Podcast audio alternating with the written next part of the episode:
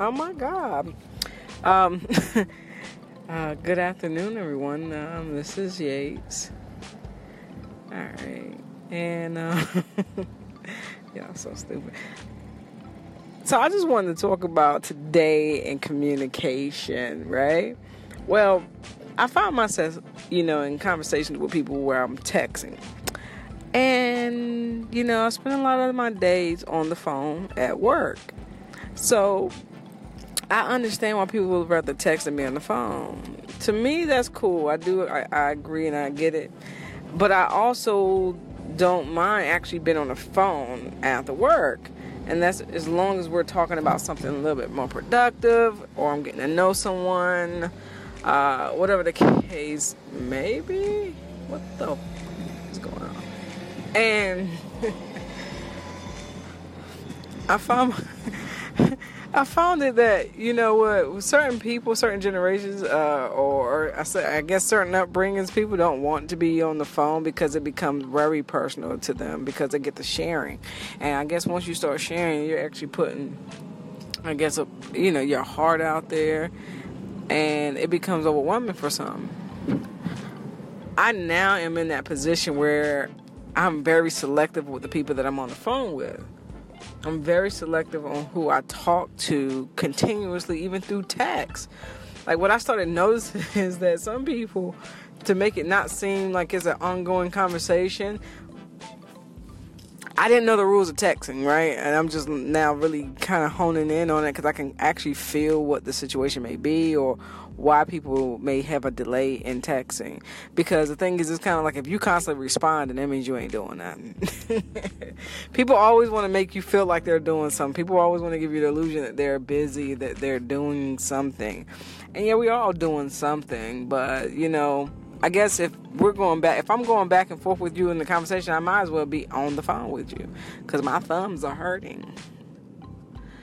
But is it at that, is it that we're really at a, this point in our lives where you have to stagger your conversation so a person doesn't take it the wrong way?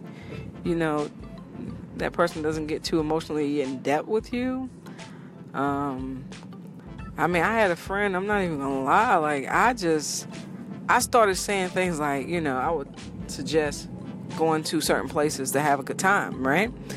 Now, I didn't plan on this person going out with me, but nevertheless, they were like, oh my God, you're sharing, because it's a she, fuck it, I don't care. What I had to say it. But nevertheless, it was just the fact that she was like, I don't, she was like, what are you sharing? And I'm like, I'm not sharing. I was like, yeah, if you do go without me, I'm gonna be mad. But I wasn't really gonna be mad. It was a figure of speech, more like I wanted to, would love to go with you because I know you and I will have a freaking ball. Like, we'll have a good time. But I'm not pressed about, you know, trying to get you, date you, and none of that stuff. You know what I'm saying? And I'm like, I guess if a person feels that way, that that means they feel that way about you. They feel like if they want to want to spend a whole bunch of time with you, then they really into you like that. And if they don't want to do that, like, get out your feelings. Get out your feelings. Like, that's not even, like, my feelings are a whole nother level, honey. It's going to take more than just going out to a couple of parties or places to eat for you to get into my heart. I don't... like, just hanging out, good grief.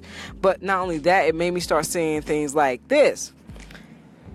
If somebody that you think is in their feelings for you, want to hang with you and get to know you better, it says a lot about you when you're hanging around people who you don't feel that way about, because that means you're at that point in your life where maybe you're still playing with your time, playing, and you don't want to take anything seriously, you know?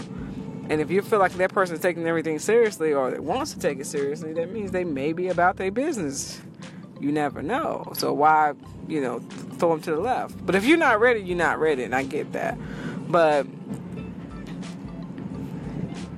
I, I'm just, I just am a student to this game and just learning what it takes just for people to really get to know each other. And the dating game, it really is a freaking game. Like, I'm sick of the game, to be honest with y'all.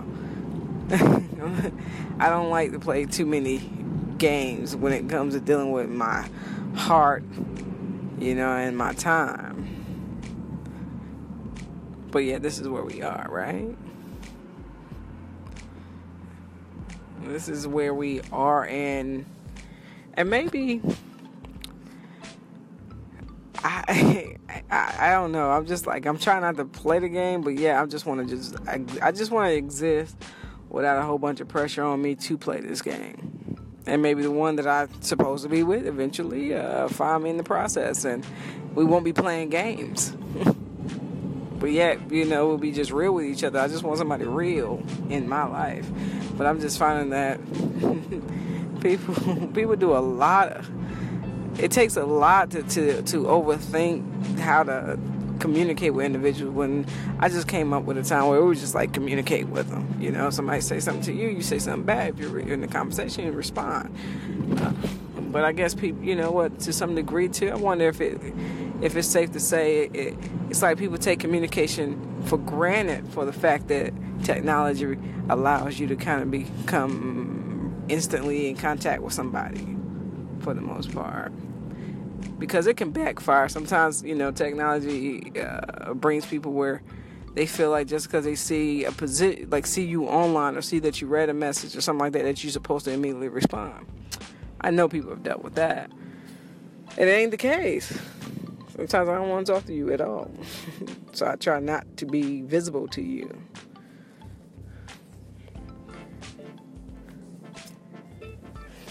But yeah, that's my lesson today. What I've learned about communicating with folks through the convenience of texting and building relationships. If you have some insight, please share. But that's my time. I'm Monica Yates. Yeah, have a good one.